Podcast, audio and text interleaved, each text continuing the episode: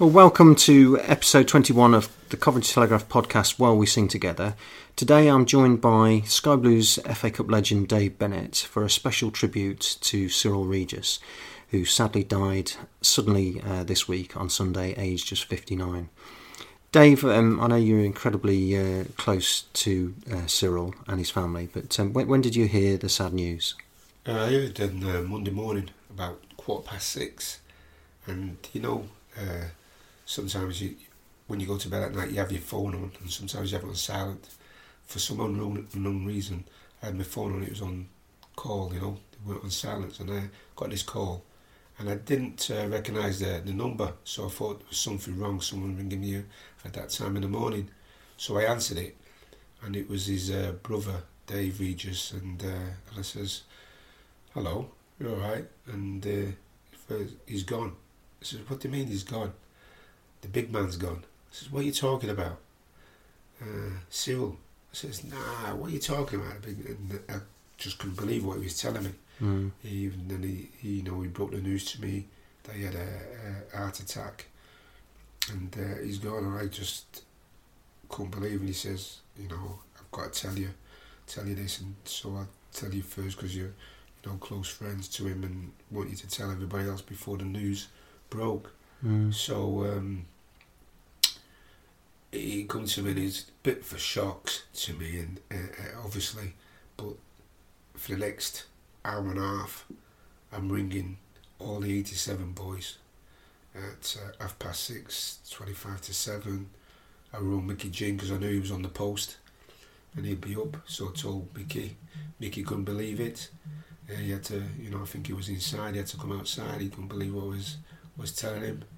You know, a, a lot of them used some expletive words to me because they thought just couldn't believe it. Mm. You know, people saying. Uh, uh, so I had to tell him, and then I was ringing other uh, uh, uh of the '87 squad, and some some of them obviously were awake till seven, half past seven, and they've seen all the missed calls that I've been on the on the phone to him and they all rang me back. Some of them rang me back, and I kept ringing everybody mm. and told them all uh, and I was quite calm about it because obviously passing on the news, mm. which was very hard for me to do. To must have been really difficult. It was difficult, and then um, which I wanted them to know before it broke on the the news mm. on the TV.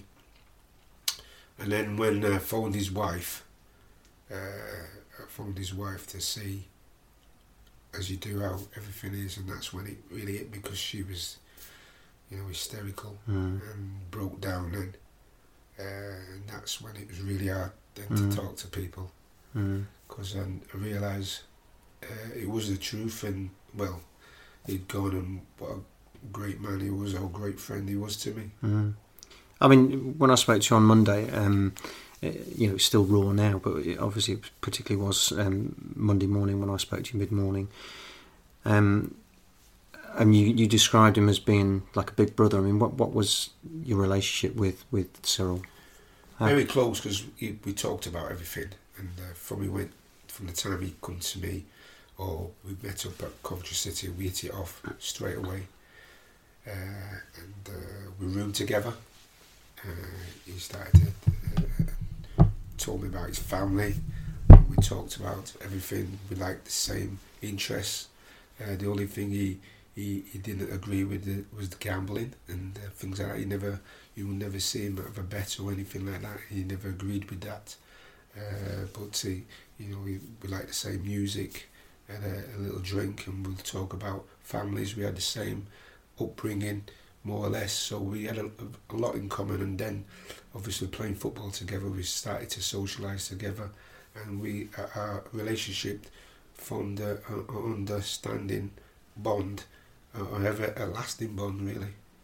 And the outpouring of, of love and tributes to Cyril has been incredible. I mean, you know, you know the, the, likes of Alan Shearer, Gareth Bale, uh, Prince William, Jeremy Corbyn, you know, politicians, um, and his his name was lit up in uh, Wembley Stadium.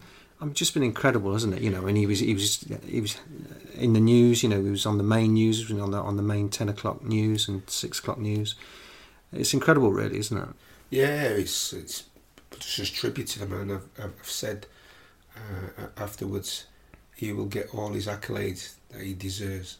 And Cyril's quite a modest man. He won't like all his fuss. Right. He'll like he'll always just say yeah, and just try and take it in his stride, and just uh, put it behind the back of his man and say fair enough, you know. But he would be modest about it, and Mm. we, me and him would crack a joke about it now and then and tease each other about it, and then he'll tease me about it. But uh, it's just what he deserves. He carried himself well. Where we always had a little bit of crack about the fashion. He liked to look smart, and we'll bounce off each other with what we're wearing or whatever. Where you get that from, where you get this from, and he always we always had this thing that, that from early age where we says uh, if you look smart, you play smart. So you have, have pride in your appearance. If you have pride in your appearance, Mm. you'll always have pride in how you played. So it was a little thing that we we were brought up on, Yeah. you know. So we he, we always had a little dig about little things and and all that. But how he carried himself with a little bit of dignity everywhere he did. He always had time for everyone. He never turned anyone down for an autograph. He'll always speak to to anyone. And uh, if I spoke to some of the young players that, that he was looking after, if I spoke to them and had a word with them, if they said a word to me or, or asked me about something, I can guarantee it. When they spoke to Cyril the, the next day or the, the next week, he would probably say the same thing I said. So we always spoke of the same hymn sheet Mm. on, on foot, which- was amazing to be honest, because I, I wouldn't say the same things, and he'll probably uh, talk to me about him because he'll have always ask me how he's playing Mm. or how he did. So we will go and look at it. But um, he's been like that from uh, uh, from early on. He never lost his temper. Uh, I think I think uh, the only time I ever seen him lose his temper was when we played against uh, Oxford and they had two big centre halves and uh, were kicking hell out of me, you know. So uh, I, at the time, we because we we speak a little bit of patois, I used to tell Cyril, Cyril, this guy is having a little bit of a, you know, you have to sort him out. And that's the only time I see Cyril like, you know, push his chest out and say, listen. so, uh, but uh, I heard centre halves always say, don't get Cyril mad, don't upset Cyril, don't upset Cyril because you know they want a nice game. Because Cyril was aggressive fella, but he was aggressive in the right way. Mm. He never wanted to hurt anybody. Great sportsman, wasn't he? Yeah, and the, the, the least they wanted was like them days the, the elbows were flying around and the, you know the big chest will come out and and he'll look after you and he'll you- you'll know that you was in a game. They always knew they were in a game with Cyril, so they always used to say, "Don't upset Cyril, don't upset Cyril," and uh, and like when he went on, we played together, uh, which was one of the greatest uh, strokes with uh, John Sillett. I was, uh, you know, I wanted to play centre forward along Cyril because we got on well, we socialised well, and we, we, we, we knew each other very, very well. Yeah, uh, and looked out for each other. And one of the greatest strokes ever where we played for uh, Coventry City up front, and the rest is history. Mm. And we'll talk a little bit more about his football career a little bit later. But but for the time being, I, I just want to focus on um, uh, you know he he was a great player, but perhaps his biggest legacy will will be um, as a pioneer for black black players. You know the sort of um, you know. How big a part do you think that he and the likes of Laurie Cunningham and Brendan Batson and the, you know the, the West Brom's three degrees, um, how big an impact did they have, and, and how did that impact on your career as a, as a young black player at Manchester City? It's massive impact uh, in more ways than one. With me being at Manchester City at the time, you, you, you, you the impact was for me was that I had to try and make it. I had to worry about my career in the sense that I had to make it because I, obviously I was getting kicked, I was getting a lot of abuse, and uh, at the time uh, I didn't have to be good, I had to be excellent because it was very difficult to break into a first division side at the time, and to know that there's a, other players playing in the first division, obviously give you, you know, the impetus that you want to be like them. Mm. And so there was not many black superstars around at the time. You got the Cassius Clays and uh, maybe your Don Quarries, and you know you could probably count them on one hand. So uh, it was uh, difficult in that se- in that aspect, but to know that you had fellow players playing West Brom, you think yes, I can get reach that heights. So um, to move on from there uh, uh, with the impact they had was absolutely massive because uh, they went and played for England, and we we know with Lloyd Cunningham playing for England and then moving from there to Real Madrid, you you you look at that and you think, can you do that? Can Mm. you emulate that? And can do you want to play for England? And so it moves on from there, and so he had a massive, massive uh, uh, influence on it. And like I, we we talk in terms of that, uh, uh, as I say, what we were playing then, as black players were playing, we were playing down entries. Now we've opened the opened it wide up to motorways. That's Mm. how many black players are playing football now, and you'll have to say it's down to uh, the three of them.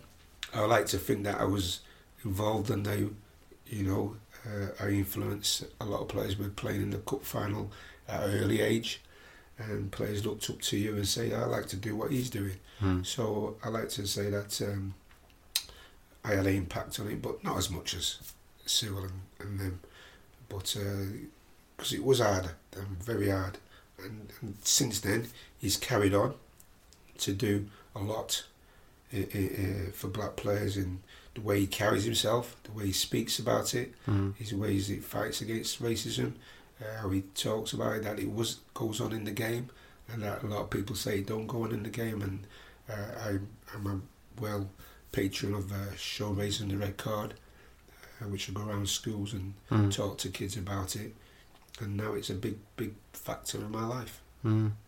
And we, and we talked about Cyril's temperament earlier, but um, you know he must have had, and, and yourself as well, very similar. But you must have had incredible strength of character to deal with the racism and bigotry, you know, on and off the pitch. I mean, you know, the, you hear stories of bananas being thrown on the pitch, that sort of stuff, and the, the sort of language that was used back then. I mean, uh, it, it- it's incredible how how Cyril and yourself dealt with that sort of thing. Yeah, maybe it, helps a bit that you had another black player in, in the team. Mm. Uh, so when you had another black player in the team, there's two of you. So you, it, it, it tends to say if someone said something, say we could laugh at them and speak a little bit of patois, and they would know what you're speaking about, I suppose, and college. So that helped a little bit because they've talked. you. Obviously, we talked about it in more ways than one, and then you associate with each other, uh, and other players have respect for you Mm. in that, in that way. So it, it would have massive, massive help that I had Cyril in, uh, alongside me in the team, and then Lloyd McGrath Mm. in the team. So it built up a, a, a- formidable trio, and while we carried ourselves, I think we brought respect with us, said to deal with it. So if we did get a little bit of stick in the crowd, and maybe one of us was upset, one of us could talk to him and say, "Listen, don't worry about it. He's, Mm. he's probably upset because he's jealous about this." Or he's upset about that because you're beating him, Mm. or you've got the legs of him, so he's trying to upset you. So we, we could use little uh, uh, uh, things that bounced off each other and help each other in, in, in that, the fight against racism and, and, and how we, we dealt with it, like you say, with bananas being chucked on the pitch. We, you know, remember Newcastle, we pretended to, to eat them, and because we pretended to eat them, the, the fans went worse. They got they were wild, you know. So um, things like that. You, you, you, over the years, you, you, you learn how to handle it Yeah. and you have to handle it because Mm. if we didn't, it would just go on. Mm. They would probably get worse, and and uh, so you had to handle it in such a way that if it was too severe, you had to nip it in the bud, Mm. Or you'll end up probably fighting your own teammates and fighting every, everybody who said something. Mm. I mean, uh, do you remember him getting that England call up and uh, receiving the uh, a, a particular nasty letter in the post? Yeah, he told me about that uh, when he got it, because we, like you say, we roomed together, so we had plenty of time to talk about Mm. things like this and how how it was going on, and told me about receiving the, the bullet, but that would have stopped him. That, Mm. would, that was that would probably made him more determined to play, because he, he he was like that. Uh, that would have stopped him. And he it, was basically a threat, wasn't it? It was. Uh, yeah. If you if you you know if you play or set foot on that pitch, you know virtually I'm going to shoot you sort of thing. And, Mm. uh, but that would have made him more determined because he, he knew he was being a pioneer. He was ste- stepping out for other players, uh, for other black players. In, in the only way, and the only way we could do it was carry on. Mm. Yeah.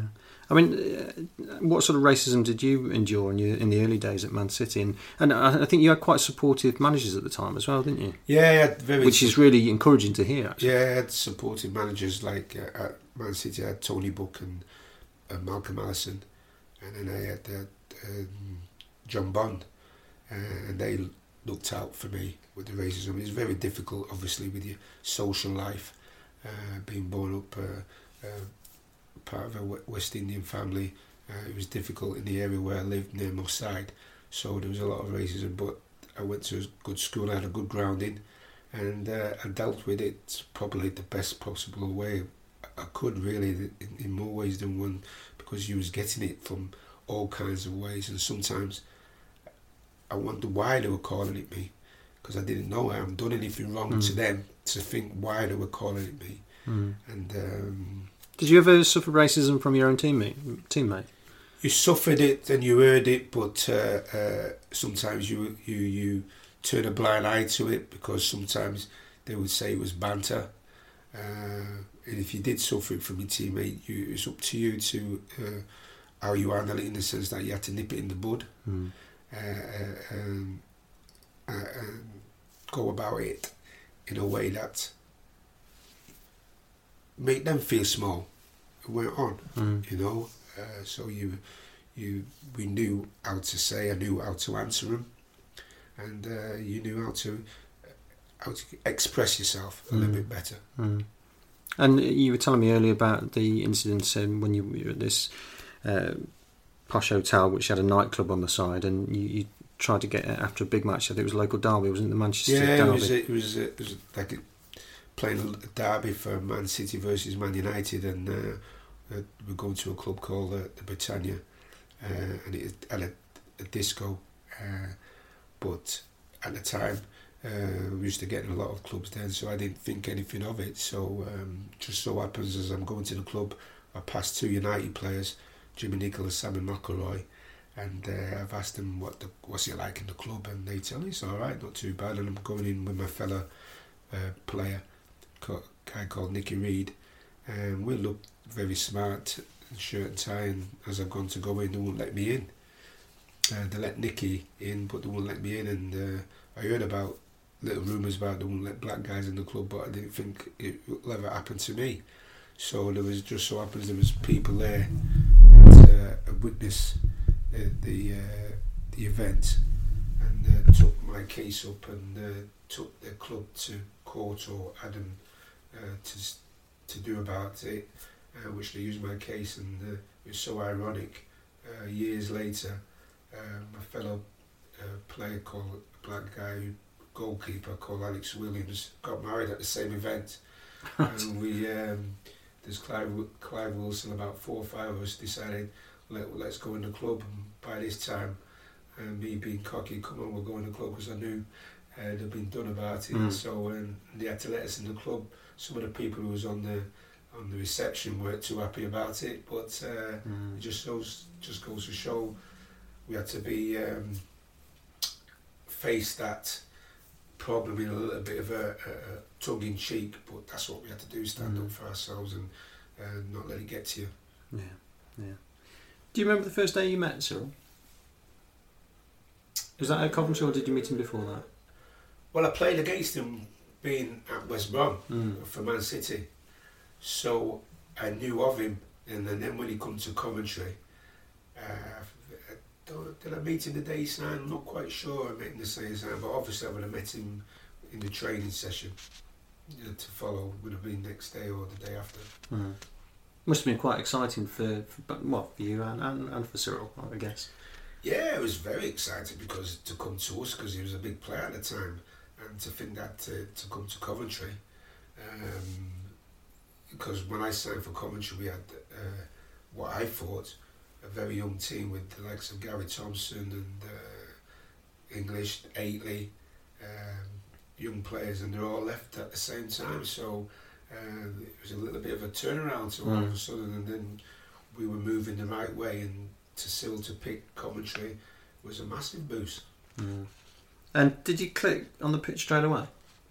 Yeah, it clicked on the pitch straight away in the sense that um, we we got to we went out together, spoke together, uh, we spoke a little bit of patois together, and uh, it clicked on the pitch in the sense that we did a lot of things together, uh, and we were still finding our feet because we were still fight, fighting for uh, relegation at the time in 1984. Um, so we had to win the last game and the, the, last couple of games then, but then the following year we had to do the same again, and then John Sillett come in and he's been looking after the youth team and watched how we were playing and asked um, which is the best way to get the best way to get to the best out of Sil, and all he wanted to do was ask Sil just to stay down the middle and do all his running in between the 18 yard box. And uh, little old me decided I got the job of doing all his running.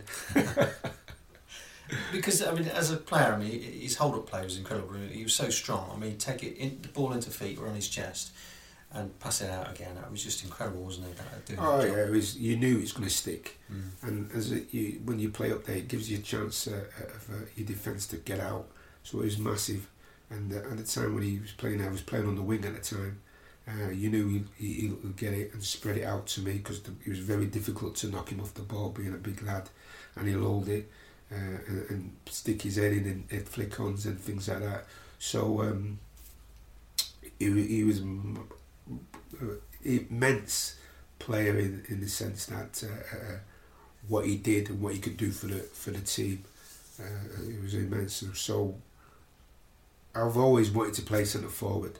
I've always that's my first impression was to play centre forward. So when I got the opportunity to play up for up front with him was uh, was um, you know a dream come true to be honest for both of us because we were best of friends and mm. I remember like I think he's still got the record now for scoring the most goals in a match at, for Coventry City.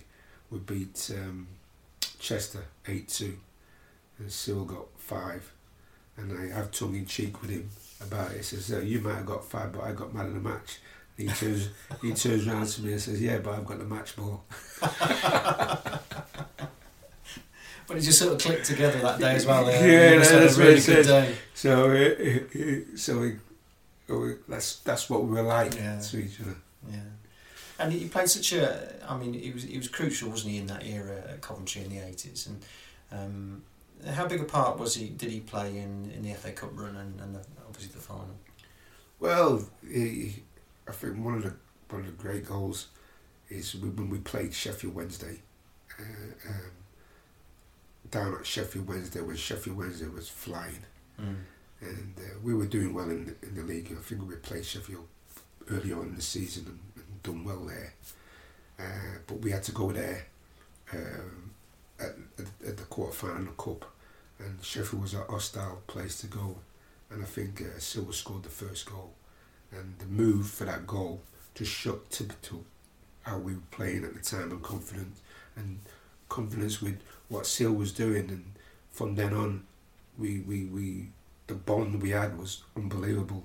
And then the next game we played the semi final uh, against Leeds, and um, you can imagine we went out against Leeds and uh, Sil's gone out six foot four, as you do, chest proud and everything, and he was marking Rennie, and Rennie scored the first goal. so you weren't too happy about that. And then later on in the game, out the first half when Sills had like three one on ones, uh, and he's missed them, and uh, we've come in at half time and. Sills gone, all right, everybody sit down, get settled down and everything. And Sil's come in and he's sat down and he sat down in the corner and he's like gone and he said to, to the lads, sorry lads. He looked like two foot two, you know, he mm. just shrunk. He was so, that was the measure of the man. He was so upset of letting anybody down. Yeah. He was so destroyed and we got, because the, the bomb we had, we got round us. Don't worry about it, Sil. Don't worry, man. It's all right. Don't worry. We'll be fine. And we got round him and you know, getting him in front, and then then you hear a little voice in the corner. Bob McGrath started singing, "Here we go, here we go, here we go." I don't know what Sheffield Wed- uh, Leeds were thinking because they were winning 1 0. so all of a sudden we start singing, Here we go, here we go, which Justin invited everybody and got everybody involved. The whole thing, and Cyril started singing, and everybody got involved. And we went out in the second half, and uh, you know, a little bit of that rubbed off on everybody. Uh, and and the, the rest is history. You know, I, I go and cut the ball back. You know, fighting for ball, lost cause, and, and you see Cyril hug you up. Then it's a hug of uh, uh, relief, and I think a little bit of uh, gratitude, but Mm. uh, uh, a hug of saying thank you. Yeah. You know, you you you boys have done something for me and helped me and and, and, and giving great belief. Uh, but that's what we were like Yeah. and and uh, we we talk about we take to this day we talk about it and I rub him up about it when I see him. Listen, what are you doing? I'm missing all these, and he said, hey, hey. And uh, we have this uh, uh, little joke now. Like I used to have to do your running for you, and he used to call me the up carrier. That's what I'm supposed to do. Did you know this fact? Um, it's only, I, mean, I didn't know this. It emerged this week that apparently Johan Cruyff tried to sign him uh, when he was manager at Ajax as Marco van Basten's replacement um, back in 1988 when he'd obviously still been at Coventry, wouldn't he? I mean, did, did, were you aware aware of that? No, I weren't aware of that. Uh, I don't know if it had gone, but uh, uh, it was a great honour for them to be thinking of uh, Mm. like, uh, going out there at that time. But it would have been a difficult uh, revenge for him because of- obviously he just won the FA Cup with Coventry City, and we were um, the team that was on the up. Yeah.